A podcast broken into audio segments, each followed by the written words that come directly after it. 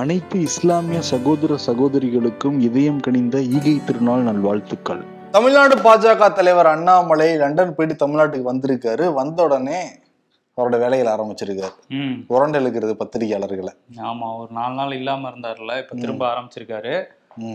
என்ன பேசியிருக்காரு அப்படின்னா, காமன் சென்ஸ் இருக்கா, முட்டாள்தனமான கேள்வி கேட்குறீங்க அப்படின்னு ரொம்ப வந்து கோபமாகவே பேசியிருக்காரு. ஒரு பத்திரிகையாளர் வந்து கேள்வி கேட்டார், நீங்கள் லண்டனில் வந்து செந்தில் பாலாஜியோட தம்பியை தான் ரகசியமாக சந்திச்சுட்டு வரீங்களாமே அப்படின்னு சொல்லிட்டு ஒரு கேள்வி கேட்டார். அந்த கேள்விக்கு தான் இந்த மாதிரி பதில் வந்து சொல்லியிருக்காரு.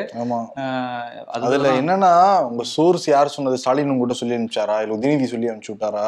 ஓகே, அவங்களும் அரசியல் இருக்காங்க, துர்கா ஸ்டாலின் சொல்லி அனுப்பிச்சுட்டாங்களா அப்படின்னு சொல்லிட்டு அரசியல்ல அவங்க பிகைண்ட் தி ஸ்கிரீன் இருந்தா கூட அந்த மாதிரி பேரெல்லாம் இழுக்க வேண்டிய அவசியம் கிடையாது. பிரஸ் மீட்ல இவர் ஆல்ரெடி பிரஸ் மீட்ல உட்காந்து கிசு கிசு பேசணும்னா போறது அண்ணாமலை. ஆனா அங்க உட்காந்துட்டு பத்திரிகையாளர் கிளாஸ் எல்லாம் அடிக்கடி வந்து எடுத்துக்கிட்டு இருப்பாரு. இந்த கால கூட நம்மளும் கேட்க வேண்டியதா இருக்கு. அதுக்குதான் ரொம்ப திமுகல இருந்து என்ன சொல்லிட்டு இருக்காங்கன்னா, அடிக்கடி இவர் வந்து வந்து ஸ்டாலினோட மனைவி துர்கா ஸ்டாலின் பேரை எடுத்துக்கிட்டே இருக்காரு, இது ஒரு அநாகரிகமான அரசியல் அப்படின்னு சொல்லி சொல்லிட்டு இருக்காங்க. அந்த கேள்வி வந்து ஒரு அபத்தமான கேள்வின்னு அவர் நினைச்சிருந்தாருன்னா அதை கடந்து போயிருக்கலாம். அதுக்கே இந்த மாதிரி ஒருத்தர் வந்து மடக்கி அந்த இடத்துல தன்னோட ஒரு ஹீரோயிசம் மாதிரி அவர் பண்ணிட்டு இருக்காரு இதெல்லாம் அப்படின்னு சொல்லி கடுமையா சொல்லிட்டு இருக்காங்க. அந்த ஒரு அஞ்சு நிமிஷம் வாக்குவாதத்துல ஒரு நிமிஷம் இருங்க நான் ஒரு மாநில தலைவர் பேசுறேன், ஒரு நிமிஷம் இருங்க நான் ஒரு மாநில தலைவர் பேசுறேன். ஒரு மாநில தலைவர்னு யாரு சொன்னா? அவருக்கே ஒரு சந்தேகம் இருக்கு போல. அதை சொல்லி சொல்லி ஓகே நம்ம மாநில தலைவராக இருக்கோம்னு சொல்லிட்டு ப்ரூவ் பண்ணிட்டு இருக்காரு அவரு, பண்ணிட்டு இருக்காரு. ஆனா ரொம்ப பதட்டம் ஆயிட்டாரு அந்த கேள்வி கேட்டதுக்கு அப்புறம். அதே மாதிரி எப்ப பாதயாத்திரை போ போக போறீங்கிறதுக்கு இதே மாதிரி ஏப்ரல் பதினாலாம் தேதி ஒரு பிரஸ் மீட் வச்சாரு. ஆனா பிரஸ் மீட் யாரும் கேள்வி கூடாதுன்னு வந்து சொன்னாரு, பிரசன்டேஷன் எல்லாம் போனாரு. அடுத்த ஒரு வாரத்துல இதே இடத்துக்கு நீங்க வாங்கினாரு, அந்த பிரஸ் மீட் வரைக்கும் வைக்கவே இல்லை. இந்த பிரஸ் மீட் வச்சாலும் உங்களுக்கு யார் சொல்லியும் சுட்டா, ஆயிரம் ரூபா பணம் கொடுத்தாங்களான்னு சொல்லிட்டு இந்த மாதிரியே தான் வந்து பேசிக்கிட்டு இருக்கிறது. இப்போ சரி எப்போ பாதயாத்திரை போவீங்கன்னா, ஒன்பதாம் தேதி போறேன், தேதி அப்புறமேட்டு சொல்றேன். இது என்னது, இது இல்லை எந்த வருஷம்னு அப்புறம் சொல்றேங்கிறத அப்படி சொல்லிட்டாரு போல. ஆனா இவர் வந்து ஆதாரம் கேட்டாரு பாத்தீங்களா, இவர் பயங்கரமான ஆதாரங்கள்லாம் வேற காமிச்சிருக்காரு. அந்த வாட்சுக்கு பில்லு ஒரு வெள்ளை பேப்பர்ல சைன் போட்டு கொடுத்தாரு, அப்புறம் எக்ஸல் ஷீட் எடுத்துட்டு வந்தாரு. இவர் வந்து இப்ப ஆதாரம் கேட்டிருக்காரு, ஆதாரம் கேட்டிருக்காரு. ஓகே, இது எல்லாமே கால கொடுமைகளை தாண்டி வேற என்ன இருக்கு, இதெல்லாம் அனுபவிச்சுதான் அவனும். நம்ம தமிழ்நாடு அரசின் நாற்பத்தி ஒன்பதாவது தலைமைச் செயலாளராக நியமிக்கப்பட்டிருக்கிறார் சிவதாஸ் மீனா. இறையன்பு வந்து நாளோட ஓய்வு பெறாரு. இந்த பதவி யார் வருவார்னு சொல்லிட்டு ஒரு பெரிய பட்டியல இருந்தது. நம்ம ஆல்ரெடி சொல்லியிருந்தோம் இவர் தான் டிக்கெடிக்க போறாங்கன்னு சொல்லிட்டு அதிகாரப்பூர்வமான தகவலை வெளியாயிருக்கு. சிவதாஸ் மீனா டிக்கெடிக்கப்பட்டிருக்கார். இவர் வந்து ஆயிரத்தி தொள்ளாயிரத்தி எண்பத்தி ஒன்பதாவது பேட்ச், ஐஏஎஸ் பேட்ச். காஞ்சிபுரத்துல சப் கலெக்டரா அந்த பயிற்சி பெற்று பணியாற்ற வந்தாரு. நிறைய மாவட்டங்களுக்கு வந்து கலெக்டரா இருந்திருக்காரு. அதெல்லாம் தாண்டி நில நிர்வாகத்துறை, போக்குவரத்து துறை, நகராட்சி துறையின் பல்வேறு துறைகள்லையும் வந்து செயலராக பணியாற்றியிருக்கார். இப்போ வந்து நகராட்சி துறையுடைய கூடுதல் செயலராக இருந்தவர் தான் சிவதாஸ் மீனா. இப்போ வந்து இறையன்பு அவருடைய போஸ்டிங்ல இருந்து பணியாற்ற போகிறார். இறையன்புக்கு நிறைய வாய்ப்புகள்லாம் கொடுத்தாங்களாம், நீங்க ஆலோசகரா இருங்க, நிறைய போஸ்டிங்லாம் கொடுத்துருக்காங்க, பட் எதுவுமே வேணான்னு சொல்லிட்டு ரெஸ்ட் எடுக்க போறாராம். ஆமா, புத்தகங்கள் எழுதுறது, அந்த புத்தக வாசிப்பு, இந்த மாதிரி ஓய்வு எடுக்கணும்னு அவர் விரும்புறதா சொல்றாங்க. ஆனா வந்து முதலமைச்சர் தரப்புல இருந்து நீங்க ஏதாவது ஒரு பதவி எடுத்துக்கங்கிற மாதிரி தான் சொல்லிட்டு இருக்காங்களாம். அவர் என்ன பண்ண போறாரு அப்படிங்கிறது நாளைக்கு அவர் ஓய்வு பெற்றதுக்கு அப்புறம் தான் தெரியும். இவர் தலைமைச் செயலாளருங்கிறது ஒரு முக்கியமான பொறுப்பு. சிவதாஸ் மீனா வந்து ஒரு திறமையான அதிகாரின்னு சொல்றாங்க. நம்ம அவரோட நடவடிக்கைகளை வந்து பொறுத்திருந்து பார்ப்போம். நிச்சயமா. அதே மாதிரி யார் யாரெல்லாம் தலைமைச் செயலகத்துல முக்கியமான பொறுப்புகள் இருந்தா ங்களோ எல்லாருமே இந்த பதவிகள்லாம் வேணான்னு சொல்லிட்டு விலகிறாங்களாம். டேவிட்சன் தேவாசீர்வாதம் அவரே தான் ஏடிஜிபி வேணாம், உளவுத்துறை வேணான்னு சொல்லிட்டு வேற டிபார்ட்மெண்ட் மாறி இருக்காரு. எரியன்புக்கு நீ ரிட்டையர் ஆனதுக்கப்புறம் நிறைய போஸ்டிங் கொடுத்தாலும் அவரும் வேணான்னு வந்து சொல்றாரு. இது எல்லாமே அவங்க என்ன நிறைய தலைமைச் செயலகத்துல விசாரிச்சாங்க, என்ன சொல்றாங்கன்னா அதிகாரிகள் நிறைய இன்புட்ஸ் கொடுக்குறாங்களாம், பட் ஆட்சியில் இருக்கவங்க கேட்கறது கிடையாது. அதை அதனால நம்ம இன்புட்ஸுக்கும் மரியாதை இல்லை, ஏதாவது சிக்கலாச்சுன்னா நம்ம தலைவா உருட்டுவாங்க, எதுக்கு நம்ம சைலண்ட் ஆயிடலாங்கிறதா அவங்களுடைய நிலைப்பாடை பத்திக்கு இருக்கான். ஓகே, அதே மாதிரி டிஜிபி சைலேந்திர பாபுவும் ஓய்வு பெறாரு. அந்த இடத்துக்கு சங்கர் ஜிவால் வருவாரு அப்படின்னு சொல்றாங்க. இன்னைக்கு இரவுக்குள்ள அதுவும் அதிகாரப்பூர்வமா அறிவிக்கப்படலாம். சென்னை கமிஷனரா வந்து சந்தீப் ராய் ரத்தோர் வருவாரு அப்படின்னு சொல்றாங்க. அதுவும் அறிவிப்பு இனிமே வெளியாகும், பொறுத்திருந்து பார்ப்போம். இப்ப தமிழ்நாட்டுடைய உயர்கல்வித்துறை அமைச்சராக இருக்கவர் பொன்முடி. இவர் ஆயிரத்தி தொள்ளாயிரத்தி தொண்ணூத்தி ஆறுல இருந்து ரெண்டாயிரத்தி ஒண்ணு வரைக்கும் போக்குவரத்து அமைச்சராக இருந்தாரு திமுக ஆட்சி காலத்துல. ரெண்டாயிரத்தி ரெண்டுல ஜெயலலிதா ஆட்சி காலத்துல வருமானத்தை அதிகமா சொத்து குவிச்சிட்டாரு அப்படின்னு சொல்லிட்டு வழக்கு பாஞ்சிருந்தது. மூணு கோடி எட்டு லட்சம் ரூபா அதிகமா சொத்து சேர்த்திருக்காராம். ஓஹோ, ரெண்டாயிரத்தி ரெண்டுல வழக்கு பதிவு செஞ்சிருக்காங்களா? இப்ப என்ன வருஷம், ரெண்டாயிரத்தி இருபத்தி மூணு இருபத்தொரு வருஷமா விசாரிச்சுட்டு இருக்காங்க. நூறு சாட்சியங்களோட விசாரிச்சு இப்போ நேற்று வந்து கோர்ட் வந்து தீர்ப்பு கொடுத்துருக்காங்க. பொன்முடி, அவருடைய மனைவி விசாலாட்சி எல்லாமே கோர்ட்டில் நேரடியாக ஆஜராயிருக்காங்க. நீதிபதி விசாரிச்சுட்டு போதிய ஆதாரங்கள் இல்லாததுனால விடுவிச்சிருக்காங்க. ஓகே, இருபத்தோரு வருஷம் கழிச்சு விடுவிச்சிருக்காங்களா? ஆமா. ஆனா அந்த போக்குவரத்து துறைங்கிறதும் ஒரு மாதிரி இந்த பால்வளத்துறை மாதிரிதான் போல. செந்தில் பாலாஜியும் இப்ப இந்த போக்குவரத்து துறை மோசடியில தான் மாட்டியிருக்காரு. இவர் மேலேயும் அந்த வழக்கு தான் இருந்திருக்கு, பொன்முடி மேலேயும். பொன்முடி தப்பிச்சிட்டாருல? ஆமா, தப்பிச்சிட்டாரு. செந்தில் பாலாஜி பாக்கணும் இனிமேதான் நடக்குதுன்னு. அவர்தான் நீதிமன்றத்துல வலியோடு இருக்கிறேன்னு எல்லாம் பேசியிருக்காரு. நீதிமன்றத்துல காணொலி மூலமா ஆஜராகும் போது எப்படி இருக்கீங்கன்னு கேட்டிருக்காங்க நீதிபதி. வலி எல்லாம் இருக்குங்க கொஞ்சம் அப்படின்ட்டு இருக்காரு. இருந்தாலும் உள் வலியா, மனசு வலியா, இல்ல உடம்பு வலியா, இல்ல பொதுவான வலி அப்படின்னு சொல்லியிருக்காரு. இருந்தாலும் ஜூலை பன்னெண்டு வரையும் நீட்டிச்சிருக்காங்கல்ல. இலாக்கா இல்லாத அமைச்சர் அவருன்னா செந்தில் பாலாஜி தான். அதே மாதிரி சேகர் பாபு இருக்காருல்ல. ஆமா, சேகர் பாபு இந்து அறநிலைத்துறை அமைச்சரா இருக்காரு. அவர் வந்து அதிமுக தான் வந்தவர் திமுகவுக்கு. இருந்தா கூட டிஎம்கேல இருக்கிற சில பேர் கூட எப்பயுமே ஒரு சைலண்ட் வார் தான் பண்ணிக்கிட்டு இருப்பாரு. எழும்பூர் தொகுதி எம்எல்ஏ வந்து பரந்தாமன், அவர் வந்து அலுவலகத்தை மாற்ற வச்சுட்டாராம். அவர் வந்து ட்விட்டர்லயே ட்விட்டர்லாம் போட்டிருக்காரு பரந்தாமன், மாற்றம் ஒன்றே மாறாதது நன்றி அப்படின்னு சொல்லிட்டு சர்க்காசமா திட்டிருக்காரு சேகர் பாபு. ஆமா, திட்டினா திட்டாத மாதிரி இருக்கும் பார்த்தா, ஆனா உள்ள வச்சுதான் திட்டி இருக்க மாதிரி தான் இருக்குது அது. ஆமா, பரந்தாமனுக்கும் இப்ப சேகர் பாபுக்கும் ஒரு உரசல் வந்து ஏற்பட்டிருக்கு. கருணாநிதி வசனத்தை எல்லாம் அதுல கோட் பண்ணி காமிச்சிருக்காரு அந்த ட்விட்டர்ல. ஆமா, பரந்தாமன் வந்து அதெல்லாம் சொல்லியிருக்காரு. ஆமா, இந்த முட்டல் மோதல் வந்து இன்னும் பெருசாகுமாங்கிறத நம்ம வெயிட் பண்ணி பார்ப்போம். சிதம்பரம் கோயில் அந்த கனகசபை மீது ஏறி நின்று பக்தர்கள் தரிசிக்கணும்னு ஆசைப்படுறாங்க. பட் தீட்சிதர்கள் முட்டுக்கட்ட போறாங்கிறதான் பெரிய பிரச்சனையா இருந்தது. அந்த கோயில் வளாகத்துக்குள்ளாரி காங்கிரஸ் கட்சிக்காரங்க உள்ள போனாங்க, தீட்சிதர்களுக்கு எதிராக, தீட்சிதர்களுக்கு ஆதரவாக பிஜேபி உள்ள போனாங்கன்னு சொல்லிட்டு ஒரே ஒரு சலசலப்பா இருந்தது. அப்புறம் அரசாங்க அதிகாரிகளே கனகசபை ஏறி அந்த கனகசபை மேலே ஏறி நின்று சாமி தரிசனம்லாம் பண்ணாங்க. இப்போ தீட்சிதர்கள் ஒத்துக்கிட்டாங்க, ஓகே கனகசபை ஏறி நின்று சாமி தரிசனம் பண்ணிக்கலான்ட்டு. இப்போ இன்னொரு பிரச்சனை ஆரம்பிச்சிருக்கு. சிவனடியார்கள் வந்து தேவாரம் திருவாசகம் பாடினாங்களாம். அது அங்கே மேலே ஏறி நின்று நீங்க பாடக்கூடாது, மனசுல இருந்து நீங்க வந்து பாடிக்கோங்க அப்படி சொல்லியும் அந்த சிவனடியால் கேட்கவே கிடையாதான். கடைசியில சிவனுக்கு திரையே போட்டிருக்காங்க. அப்ப கூட அவங்க பாடாத நிப்பாட்டவே இல்லை, பாடி முடிச்சுட்டு கிளம்பி போயிருக்காங்க. ஏன், என்ன ரீசன்? ஏன் பாடக்கூடாதான்? பாடக்கூடாதான். தேவாரம் பாடுறது அங்க கோயில்ல, சிவன் கோயில்ல நடக்கிறது தானே. ஆமா, எல்லா சிவன் கோயிலையும் பாடதான் செய்வாங்க. அதே அனுமதிக்கல இவங்க. ம், ஓகே. எல்லாம் சிவன் பார்க்கதான் முடியல, பட் சிவன் கேட்டுட்டு இருப்பாருல அதை. ஆமா, கேட்டுட்டு இருப்பாரு கண்டிப்பா. இன்னொரு பக்கம் இன்னைக்கு முதலமைச்சர் ஸ்டாலின் ஒரு திருமண நிகழ்ச்சியில பேசியிருக்காரு பாத்தீங்களா? ஆமா, அதுல பேசினது என்னன்னா, நாங்க எதிர்கட்சியா இருந்தப்ப கெட்டதை கூட தைரியமா நாங்க செஞ்சோம், இப்ப நல்லது சீனோட யோசிச்சு செய்ய வேண்டியது இருக்கு அப்படிங்கிறாரு. அது என்ன பாத்தீங்களா இல்லையா? உண்மை வெளியே சொல்லிட்டாங்க அவங்க. மைண்ட் வாய்ஸ் கூட தைரியமா செஞ்சிருவோம், நம்ம கெட்ட செஞ்சிருக்காங்க. ஒரு முதலமைச்சர் ஸ்டேட்மெண்ட் கொடுத்துருக்காரு இங்க. ஆமா, மைண்ட் வாய்ஸ் நினைச்சு ஓப்பனா பேசிட்டாரு போல. பார்த்து இப்ப எதிர்கட்சிகள்லாம் இதை எடுத்து வச்சு செஞ்சுக்கிட்டு இருக்கிறாங்க பாருங்க. அவரே ஒத்துக்கிறாரு, எதிர்கட்சியா இருந்தப்போயே கெட்டது செஞ்சிருக்காருன்னா இப்ப எவ்வளவு செஞ்சுட்டு இருப்பாங்க பாருங்க அப்படின்லாம் சொல்லி அதிமுக பாஜக இருந்து கிளம்பிட்டாங்க. இல்லாதானா டங்கு ஸ்லிப் ஆகி அந்த வார்த்தை மாதிரியும் தெரியல. அது ரொம்ப கான்பிடன்ட் சொல்றாரு, நாங்க எதிர்கட்சியா இருந்தப்ப கெட்டதை கூட தைரியமா செஞ்சோம், இப்ப நல்லது செய்யணும்னு யோசிக்க வேண்டியதா இருக்கு. அவ்வளவு சோசியல் மீடியா இருக்கு, அவ்வளவு பத்திரிகாரங்க இருக்காங்க, எல்லாரும் கீழே எழுப்பிட்டு இருக்காங்களாங்கிறத குறிப்பிடுறாரு அவரு. அது என்ன, ஒருவேளை இப்படி சொல்ல வந்திருப்பாரோ, இந்த போராட்டம் அந்த மாதிரி விஷயங்களை சொல்ல வந்தாரா, என்ன சொல்ல வந்தாருன்னு புரியல. தெளிவாத உண்மையை சொல்லிட்டாரு அவரு. இது எப்படி இருந்து இந்த சைட்ல இருந்து இதெல்லாம் நீ பார்க்கவே முடியாது. ஓகே, அதுதான் வந்து அவரு சொல்லியிருக்காரு. அதே மாதிரி மோடிக்கு மெசேஜ் சொல்லியிருக்காரு. மோடி மத்திய பிரதேசத்துல பேசுறப்ப திமுக நீங்க வாக்களிச்சீங்கன்னா கருணாநிதி குடும்பம் மட்டும் தான் வளரும், மக்கள் வளர மாட்டாங்கன்னு சொல்லியிருந்தாருல. அதுக்கு ஸ்டாலின் பதில் சொல்லியிருக்காரு இந்த திருமண நிகழ்ச்சியில. திமுகவுக்கு நீங்க வாக்களிச்சீங்கன்னா கருணாநிதி வாக்களிச்ச மாதிரி தான், ஏன்னா ஒட்டுமொத்த குடும்பமும் கருணாநிதி குடும்பம் தான் அப்படிங்கிறத சொல்லியிருக்காரு. ஆமா, தமிழர்களும் தமிழ்நாடும் கருணாநிதி குடும்பம்ங்கிற மாதிரி பேசியிருந்தாரு. சரி, அப்ப சொத்துல பங்கு கொடுங்க, கேளுங்க, எல்லாரும் பங்கு கொடுங்க. தேர்தல் அப்ப ஈரோட்ல எல்லாம் கொடுத்தோம்ல, அது மாதிரி எல்லாத்துலயும் கொடுப்போம். அது எவ்வளவு கோடி சொத்து, அதெல்லாம் என்ன ஐநூறு ரூபாய்க்கு அடைக்கிற முடியுமான்னு அந்த சொத்தை பங்கப்பிரி பங்கப்பிரின்ட்டு கேட்பாங்க. இன்னொரு விஷயம் என்னன்னா, மோடி பத்தி சொன்னீங்கல்ல, மோடி வந்து ஒரு முக்கியமான விஷயம் வந்து பண்ணியிருக்காரு. நேத்து வந்து ஒன்னு புள்ளி இருபத்தோரு லட்சம் கோடி மதிப்புள்ள திட்டங்கள், நாடு முழுவதும் உள்ள திட்டங்களை வந்து ஆய்வு பண்ணியிருக்காரு டெல்லியில இருந்தே. அந்த ஆய்வுல முக்கியமான ஆய்வா எது இருக்குன்னா மதுரை எய்ம்ஸ் இருக்குல்ல, அது எப்படி இருக்கு அப்படின்ட்டு ஆய்வு பண்ணியிருக்காரு. அந்த ஒத்த செங்கலையா ஆய்வு பண்ணியிருக்காரு, அதையும் இருக்காதுல்ல, அதுதான் உதயநிதி தூக்கிட்டு போயிட்டாருல, அது ஷாக் ஆயிருப்பாரு, என்ன ஒரு செங்கல் வச்சிருந்தமே காணமே அப்படின்ட்டு. ஒரு செங்கலுக்கு இல்லாம ஆய்வு பண்ணிக்கிட்டு இருக்காரு, மணிப்பூர்லவே ஆய்வு பண்ணணும் அங்க அவரு. ஆமா சரி, ஒத்த செங்கல் ஆய்வு பண்றாரு, இல்லாத செங்கல் ஆய்வு பண்ணா என்ன பண்ணாட்டி என்ன. ஆமா மணிப்பூர் பத்தி எரிஞ்சுக்கிட்டு இருக்கு, ஆய்வு பண்ணல. சரி நான் போய் ஆறுதல் சொல்றேன்ட்டு ராகுல் காந்தி கிளம்பி போனாரு, அவரையும் அங்கே தடுத்து நிறுத்திட்டாங்க. அவர் அந்த சூராச்சந்த்பூர் அப்படிங்கிற அந்த இடத்துல முகாம் இருக்குது, அங்கே நிறைய மக்கள் வந்து தங்க வைக்கப்பட்டிருக்காங்க, அவரை அவங்கள போய் பார்க்க தான் போயிட்டு இருந்தார். பிஷ்ணுபூர் அப்படிங்கிற இடத்துட்ட அவர் காரை தடுத்து நிறுத்தி நீங்கள் போகக்கூடாது, அங்கே இப்போ பார்க்கக்கூடாது அப்படின்னு மணிப்பூர் காவல்துறை வந்து தடுத்து நிறுத்திட்டாங்க.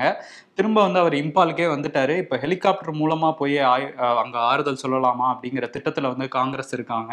இதுக்கு காங்கிரஸ் தலைவர் மல்லிகார்ஜுன கார்கே உட்பட நிறைய பேர் வந்து எதிர்ப்பு தெரிவிச்சிருக்காங்க. நீங்கள் தான் போய் பார்க்க மாட்டேங்கிறீங்க, பார்க்க போனவரையும் ஒரு ஆறுதல் சொல்ல போனவரையும் இப்படி தடுத்து நிறுத்துறதா அவங்க ஜனநாயகமான்னு சொல்லி கேள்வி இருக்கு. டெமோக்ரஸி டெமோக்ரஸி ஹீரோட்டதை நம்ம கேட்கணும்.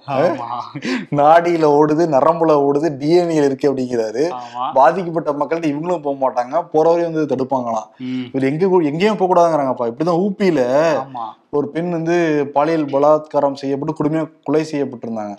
அதை வந்து போறதுக்கே விடவே இல்லை, அந்த பேரியர்லாம் உடைச்சிட்டு தான் பிரியங்கா காந்தி ராகுல் காந்தி வந்து போனாங்க. ஆமா எங்க போனாலும் தடுத்துடுறாங்கல்ல. ஆமா எங்க ஸ்கோர் பண்ணிடுவாங்களோங்கிற பதட்டம் தான் போல இருக்கு பிஜேபிக்கு. அதே மாதிரி ராகுல் காந்தி நிறைய கேள்வி எல்லாம் அனுப்பியிருக்காரு. இந்த விலைவாசி விலை கண்ணா பின்னான்னு வந்து ஏறிக்கிட்டு இருக்கு, பிரதமர் கண்டுக்கிறாரு இல்லையாங்கிறதே தெரியலங்கிறத குறிப்பிட்டிருக்காரு. தக்காளி வந்து ஒரு கிலோ நூற்றி நாற்பது ரூபா, காலிஃப்ளவர் எண்பது ரூபா, துவரம்பருப்பு நூற்றி நாற்பத்தி எட்டு ரூபா, சமையல் எரிவாயு சிலிண்டர் ஆயிரத்தி நூறுரூவா. கார்பரேட் முதலாளிகளின் சொத்துக்களை அதிகரிக்கிறதெல்லாம் அவங்க மும்முரம் காட்டுறாங்க. மக்கள் வரியில வசூலிக்கிறதுல மட்டும்தான் பாஜக கவனம் வந்து செலுத்துது. ஏழை நடுத்தர மக்களை வந்து பாஜக மறந்துடுச்சு. இளைஞர்களுக்கு வேலை இல்லை, விலைவாசி உயர்வு, மக்களின் சேமிப்பு வந்து ரொம்ப குறைஞ்சிருச்சு. ஒன்பது ஆண்டுகளா எழுற ஒரே கேள்விதான், இது யாருக்கான வசந்த காலந்தம், மக்களுக்கானதா இல்ல பிரைவேட் முதலாளிகளுக்கானதாங்கிற கேள்வி எழுப்பியிருக்காரு. அதே மாதிரி இன்னொரு தரவுகள் வந்து ஒண்ணு வெளியா இருக்குப்பா. இப்ப கடந்த ஒரு மாசத்துல மட்டும் அரிசி ஒரு கிலோ வந்து ரெண்டு புள்ளி ஒரு சதவீதம் வந்து அதிகரிச்சிருக்கு. இதே ஒரு வருஷத்துல பாக்குறப்ப பத்து புள்ளி ரெண்டு சதவீதம் வந்து அதிகரிச்சிருக்கு. இதே அஞ்சு வருஷத்துல பாக்குறப்ப முப்பத்தி ரெண்டு புள்ளி ரெண்டு சதவீதம் அதிகரிச்சிருக்கு. அரிசிங்கிறது ரொம்ப அத்தியாவசியமானது. அதே மாதிரி சர்க்கரை ஒரு மாசத்துல ஒரு பர்சன்ட் அதிகரிச்சிருக்கு, ஒரு வருஷத்துல ரெண்டு புள்ளி ஆறு பர்சன்ட் அதிகரிச்சிருக்கு, அஞ்சு வருஷத்துல பன்னெண்டு புள்ளி அஞ்சு சதவீதம் வந்து அதிகரிச்சிருக்கு. உப்பு எடுத்துக்கோ, உப்பு ஒரு மாசமா அதிகரிக்கல, அஞ்சு ஒரு வருஷத்துல வந்து பதினொன்னு புள்ளி ஆறு, இதே அஞ்சு வருஷத்துல நாற்பத்தி நாலு புள்ளி ஆறு சதவீதம் வந்து உப்புடைய விலை மட்டுமே அதிகரிச்சிருக்கு. தக்காளி விலை கேட்டீங்கன்னா அதிர்ந்து போயிடுவேன். ஒரு மாசத்துல தொண்ணூத்தி ஒன்னு தொண்ணூத்தி அஞ்சு புள்ளி மூணு, அஞ்சு வருஷத்துல எண்பத்தி ரெண்டு புள்ளி ஒன்னு. இப்படி எல்லாமே பாக்குறப்ப ஐம்பது சதவீதத்துக்கு மேலதான்ப்பா இருக்கு. எப்படிதான் வாழ்றது? அதே மாதிரி மக்களோட வருமானம் அதிகரிச்சுன்னு கேட்டா இல்லைங்கிறதான் பதிலா இருக்கு. உம் ஆமா. ஆனா மத்திய அரசுல இருந்து மக்கள் எல்லாம் செழிப்பா இருக்காங்கன்ட்டு மோடி அன்னைக்கு வந்து இறங்கினப்ப நட்டா வேற சொல்லியிருக்காரு. இப்படி ஒரு கடும் விலைவாசி உயர்வு வந்து ஏறிக்கிட்டே தான் போகுது, மாசம் மாசம் ஏறிக்கிட்டு இருக்கு வேற. இதெல்லாம் பார்த்து இவங்க என்ன பண்ண போறாங்கன்னு தெரியல. நிர்மலா சீதாராமன் நிதியமைச்சர் அவங்கதான் இதுக்கு பதில் சொல்லணும் சொல்லணும் இன்னொரு பக்கம் என்னன்னா, இதை எல்லாத்தையும் மறந்துட்டு புது சிவில் சட்டத்தை பத்தி என்ன பேசிக்கிட்டு இருக்காரு மோடி. அதாவது காங்கிரஸ்ல இருந்து கடுமையான எதிர்ப்பு. பா சிதம்பரம் என்ன சொல்றாருன்னா, பொது சிவில் சட்டங்கிறது இப்ப அமல்படுத்தவே முடியாதுங்கிறது அவங்களுக்கும் தெரியும். இன்னொன்று வந்து மக்கள் அதை யாரும் பெருசா விரும்புறது கிடையாது, அவங்க ஆசையா இருக்கலாம், பட் இப்ப அமல்படுத்தவே முடியாது. அமல்படுத்தாங்கன்னா பெரிய விபரீதங்களை கையாள வேண்டியது இருக்கும். ஆமா, எல்லா எதிர்கட்சிகளுமே அதான் சொல்லி திசை திருப்புறாங்க. விலைவாசியும் வேலை வாய்ப்பு இல்லாத மறைக்கிறதுக்கு திசை திருப்புறாங்க இவங்க. ஓ, அதுக்குதான் பொது சிவில் சட்டத்தை முன்னிறுத்துறாங்கன்னு சொல்றாரா? எல்லா எதிர்கட்சிகளுமே கிட்டத்தட்ட அதை தான் சொல்றாங்க. அதாவது பன்முகத்தன்மையை குலைச்சிரும், இந்தியாவோட பன்முகத்தன்மையை அப்படிங்கிறத. ஆனா ஆம் ஆத்மி மட்டும் என்ன சொல்றாங்கன்னா, நாங்க இதை ஆதரிக்கிறோம், எங்க கொள்கை அடிப்படையில நாங்க இதை ஆதரிக்கிறோம் அப்படின்னு சொல்லியிருக்காங்க. எல்லாரையும் ஒரு ஒருமித்த கருத்துல கொண்டு வந்து நிறுத்திட்டு இதை வந்து இந்த சட்டத்தை கொண்டு வாங்குங்கிற மாதிரி பாஜகவுக்கு அட்வைஸ்லாம் வேற பண்ணி இருக்காங்க. இன்னொரு பக்கம் இந்த இஸ்லாமியர் தனிநபர் சட்ட வாரியம் இருக்காங்கல்ல, அவங்க என்ன சொல்லியிருக்காங்கன்னா, இது அரசியல் அமைப்புக்கே எதிரானது, நாங்கள் சட்ட ஆணையத்தில் வந்து இதுக்கு எதிராக வந்து கருத்துக்களை பதிவு பண்ணுவோம் அப்படின்னு சொல்லியிருக்காங்க. மத்திய அரசும் கருத்து கேட்டுட்டு இருக்காங்க இந்த இது தொடர்பாக, அதில் நாங்கள் எதிராக பதிவு பண்ணுவோம் அப்படின்னு சொல்லியிருக்காங்க. ஏன்னா நாடாளுமன்றம் வரை கூட போகுது. மழைக்கால கூட்டத்தொடர் ஜூலை மூணாவது வாரத்துல இருந்து ஆரம்பிச்சு சுதந்திர தினத்துக்கு முன்னாடி வந்து முடிக்க போறாங்களாம். இருபது நாட்கள் வந்து நடைபெற போகுதான். அப்ப கொண்டு வந்துருவாங்களோ அந்த டைம்ல. அதான் ஆரம்பிக்கிறப்ப பழைய நாடாளுமன்றத்துல ஆரம்பிக்கிறாங்களாம், அத பிற்பகுதியில வந்து புதிய நாடாளுமன்றத்துக்கு மாத்த போறாங்களாம். அவைகள ஏன் ஆரம்பிக்கும் போதே அங்க ஆரம்பிக்க வேண்டியதானே? ஏதோ சண்டை இருக்குல்ல. ஓகே, எப்படி இவங்க இந்த மாதிரி ஏதாவது ஒரு சட்டம் கொண்டு வந்தாங்கன்னா எதிர்கட்சிகள் அமளி பண்ணுவாங்க, நாடாளுமன்றமே நடக்குமாங்கிற கேள்வி வந்து இருக்கு. ஏன்னா போன தடவை அதானி விவகாரத்தை வச்சு நடக்கவே இல்லை. இந்த தடவையான ஆரோக்கியமான விவாதங்கள் அங்கே நடக்கணும் நடக்கணும் இருபதாயிரம் கோடி நம்ம வரி பணம் தான், இல்லாட்டி சும்மா வேஸ்டா கிடக்கும். அது உத்தரப்பிரதேசத்துல வந்து பீம் ஆர்மி அப்படின்னு ஒரு அம்பேத்கரிய அமைப்பு வந்து இயங்கிட்டு இருக்கு. இவங்க வந்து தேர்தல் அரசியல்லையும் வந்து ஆக்டிவா ஈடுபட்டு இருக்காங்க. இப்ப அவங்களுக்கு வந்து ஒரு பெரிய ஃபாலோவர்ஸ் இருக்காங்க. அவர் சந்திரசேகர் ஆசாத்ங்கிறவர் தான் அந்த அமைப்போட தலைவர். அவருக்கு ஃபாலோவர்ஸ் வந்து யூபிஐ தாண்டியும் அவருக்கு நிறைய ஃபாலோவர்ஸ் இருக்காங்க. நேற்று வந்து அவர் சாஹரன்பூர் அப்படிங்கிற ஒரு இடத்துல வந்து கார்ல போயிட்டு இருந்திருக்காரு. அப்ப அங்க அவர் காரை சேஸ் பண்ணி வந்த ஒரு கார்ல இருந்து துப்பாக்கி குண்டுகள் வந்து அவர் மேல பட்டிருக்கு. லைட்டா அவரோட இடுப்புல வந்து உரசிட்டு போன அங்க வந்து காயம் ஏற்பட்டிருக்கு. இன்னொரு குண்டு வந்து அவரோட சீட்ல வந்து தொலைச்சிட்டு போயிருக்கு. அதுக்கப்புறம் அந்த கார் வந்து போயிட்டாங்க. இவங்க வந்து அந்த இடத்துல நிறுத்திருக்காங்க. அப்புறம் இவரை வந்து காப்பாத்தி இப்ப ஹாஸ்பிட்டல்ல வந்து அட்மிட் பண்ணியிருக்காங்க. அவருக்கு வந்து ஒரு பாதுகாப்பற்ற தன்மை தான் அங்க வந்து இருக்குது யூபியில அப்படிங்கிற மாதிரி அவரோட ஆதரவாளர்கள்லாம் சொல்லிட்டு இருக்காங்க. பல மாநில தலைவர்களும் இதுக்கு கண்டனம் தெரிவிச்சிருக்காங்க. இங்க வந்து முதலமைச்சர் ஸ்டாலினுமே வந்து இதுதான் யூபியோட சட்டம் ஒழுங்கு பாருங்க, ஒரு அரசியல் தலைவருக்கே இந்த மாதிரி நிலைமை தான் சொல்லி அவரும் வந்து ட்வீட் பண்ணியிருக்காரு. எல்லா தரப்புல இருந்தும் இதுக்கு வந்து எதிர்ப்புகள் வந்துட்டு இருக்கு. அதே மாதிரி ரிசிஸ்டனுக்கு பயன்படுத்தின ஒரு பேனாவுக்கு எதிர்ப்பு கிளம்பி இருக்கே. ஆமா, அது வந்து எரேசபிள் இங்க் பென் அப்படின்னு சொல்லிட்டு பைலட் விங்கிற பெண் அவர் யூஸ் பண்றதா சொல்றாங்க. அந்த பெண்ல தான் வந்து முக்கியமான ஃபைல்ஸ் எல்லாம் சைன் பண்றாராம். அந்த சைன் பண்ணிட்டு அது நினைச்சா அழிக்க முடியும். இவங்க வந்து ரகசிய ஆவணங்களை இந்த மாதிரி அழிச்சு அழிச்சு மாத்திடுவாங்க அப்படின்னு எதிர்கட்சிகள்லாம் குற்றச்சாட்டு வைக்கிறாங்க. ஆனா பிரதமர் அலுவலக தரப்புல இருந்து இல்ல, அது வந்து சிவில் சர்வீஸ் துறை தான் அவர் கொடுத்தது, அதை வச்சு அப்படிலாம் பண்ண மாட்டாரு, பண்ண வேண்டிய அவசியமும் அவருக்கு இல்லைன்னு விளக்கம் கொடுத்துருக்காங்க. அது அங்க ஒரு அந்த இங்கிலாந்து அரசியல்ல ஒரு இதாதான் போயிட்டு இருக்கு பேனா சர்ச்சை. ஆமா, அதே மாதிரி உலகம் முழுக்க அந்த சைனாவோட சர்ச்சை இன்னும் ஓயல. நம்ம தான் சொன்னோம் மூன்று ஆண்டுகளுக்கு பிறகு தமிழ்நாட்டில் ஒருத்தர் கூட கொரோனா தொற்று ஏற்படலை அப்படின்னு சந்தோஷமா பகிர்ந்துக்கிட்டோம்ல. இப்போ அதிர்ச்சியான ஒரு தகவல் வெளியாயிருக்கு. ஆமாம், ஊகான் அந்த வைராலஜி லேப்ல இருந்து ஒரு சயின்டிஸ்ட் சாவோ அப்படிங்கிறவர் ஒரு பேட்டி கொடுத்துருக்காரு. அதில் அவர் என்ன சொல்றாருன்னா, இந்த மாதிரி இதை வந்து ஒரு பயோ வெப்பனாக தான் வந்து யூஸ் பண்ணியிருக்காங்க, உருவாக்கியிருக்காங்க அப்படின்னு சொல்லி கொரோனா வைரஸ் சொல்றாரு. சீன அரசு மேலே கிட்டத்தட்ட குற்றச்சாட்டு வைக்கிற மாதிரி ஒரு கம்ப்ளைண்ட் வந்து அவர் ரைஸ் பண்ணியிருக்காரு. இன்னொரு விஷயம் அதில் அதிர்ச்சியாக என்ன சொல்றாருன்னா, இவரோட சயின்டிஸ்டாக அங்கே தானே அந்த ஊகான் லேப்ல தான் இவர் இருந்திருக்காரு, கூட நிறைய சயின்டிஸ்ட் வந்து வேலை பார்த்திருக்காங்க. திடீர்னு ரெண்டாயிரத்தி இருபது டைம்ல அவங்க எல்லாமே காணாம போயிட்டாங்களாம். எங்க போயிட்டாங்க அப்படின்னு அவருக்கு தெரியலையா. ஃபர்ஸ்ட் கொஞ்ச நாள் கழிச்சு காணாம போனதுல ஒருத்தர் மட்டும் திரும்ப வந்திருக்காரு. அவர்கிட்ட கேட்டிருக்காங்க, நான் இந்த மாதிரி விளையாட்டு போட்டி ராணுவ விளையாட்டு போட்டிகள்ல அந்த விளையாட்டு வீரர்களுக்கு வந்து அவங்க ஹெல்த் எப்படி இருக்குன்னு செக் பண்றதுக்காக போயிருந்தேன் அப்படின்னு சொல்லியிருக்காரு. ஒரு ஹெல்த் செக் பண்றதுக்கு டாக்டர் போனா ஓகே, சயின்டிஸ்ட் ஏன் போகணும் அப்படிங்கிற சந்தேகம் எனக்கு வந்துச்சு. அதுக்கப்புறம் தான் எனக்கு மெல்ல மெல்ல தெரிய ஆரம்பிச்சது இவங்களை வச்சு ஒரு வேளை கொரோனாவை பரப்பியிருக்காங்களோ அப்படிங்கிற சந்தேகம் எனக்கு வந்துச்சுங்கிறத ஒரு பேட்டியில ஓபனா சொல்லியிருக்காரு. இது ஒரு பெரிய பரபரப்பா தான் போயிட்டு அவரு காணாம போகாம இருக்கணும். சைனால அரசுக்கு எதிராக பேசினா காணாம போயிடுவாங்க. எப்படி ஊகான்ல அந்த வைரஸ் வெளியாச்சுன்னு சொல்றாங்களோ, இப்ப ஜப்பான்ல இருந்து ஒரு பீர் ஃபேக்டரியில இருந்து பீரா வெளியாயிருக்கு. ஒரு நதி முழுக்க இப்ப பீரா ஓடிக்கிட்டு இருக்கான். ஆமா, ஜப்பான்ல நாகோ அப்படிங்கிற நகரத்துல வந்து ஒரு பீர் ஃபேக்ட்ரி இருக்குது. அவங்க வந்து ரிவரில் வந்து அவங்களோட ஃபுட் அந்த பியர் தயாரிக்கிற ஃபுட் கலர்ஸ் வந்து வெளியாகிடுச்சான்.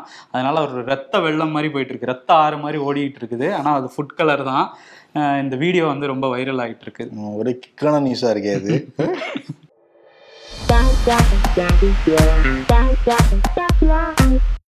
ஒரு வாட்டி ஆச்சும் ஃபீலிங் பிளஸ்ட்னு தோண வச்சிருக்கீங்களா அப்படின்னு சொல்லிட்டு காடை பார்த்து கேட்குறாங்க.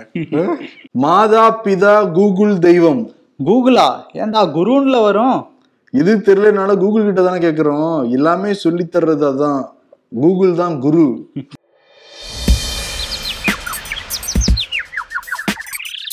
ஸ்கூல்ல திறந்து பதினைந்து நாட்கள் ஆகல, அதுக்குள்ள புக்கை கிழிச்சு வச்சிருக்க. நானெல்லாம் படிக்கும் போது எவ்வளவு நீட்டா வச்சிருப்பேன் தெரியுமா? நீ ஓபன் பண்ணாமலே வச்சிருந்திருப்ப அப்படின்னு பையனும் அப்பாவும் பேசிக்கிறாங்க. எமர்ஜென்சி நமது வரலாற்றில் மறக்க முடியாத காலம், பிரதமர் மோடி சொல்றாரு. பண மதிப்பு நீக்கம் மாதிரியோ அரசியல்ல இதெல்லாம் சாதாரணமாப்பா. விருது ஸ்டாலின் கூட கொடுக்கலாம். உண்மையை சொல்றாங்க, தெய்வத்துக்கு சமம் சொல்லுவாங்க. ஆமா, அத மேடையிலே வச்சு சொல்லியிருக்காரு. இவ்வளவு ஓப்பனாவா சொல்லுவாரு, எதிர்கட்சியா தான் கட்டது பண்ணிருவாங்க அப்படிங்கிறாரு. ஆமா, பண்ணிருக்காங்க. ஆமா, இருந்தா கூட மணிப்பூர் வந்து ரொம்ப முக்கியமான விஷயம், ரொம்ப சென்சிட்டிவான ஒரு விஷயம். இவங்கதான் போகல, வந்தாரு. இப்பதான் வந்து அமெரிக்கால இருந்து வந்தாரு. யாரு? மோடியை சொல்லல, ராகுலையும் சொல்றேன். அவரும் அங்கிருந்தான் வந்தாரு. வந்துட்டு நான் போறேன் மணிப்பூர்னு சொல்லிட்டு அங்க கிளம்பி போறாரு. ஆனா கூட கேட்டா போடுறாரு மோடி. அதனால கேட்டா போடாதீங்க அப்படின்னு சொல்லிடலன்னா பாதிக்கப்பட்ட மக்களுக்கு ஆறுதல் சொல்றது ஒரு நிவாரணம் தான் அவங்களுக்கு. கண்டிப்பா அங்க போய் எல்லா தலைவர்களும் பார்த்தாங்கன்னா அவங்களுக்கு இன்னும் கொஞ்சம் ஒரு நம்பிக்கை கிடைக்கும். பாஜகல இருந்தும் போய் பார்க்கணும். சரி, அவங்க பார்க்கல, இவங்க போய் பார்க்கும் போதும் தடுக்கிறாங்கும் போது கேட்ட போடுறாங்க. ஆமா, அதனால கேட்ட போடாதீங்க அப்படின்னு சொல்லி விருதை கொடுத்துட்டு ஓகே விடைபெறலாம். நன்றி, வணக்கம். நன்றி.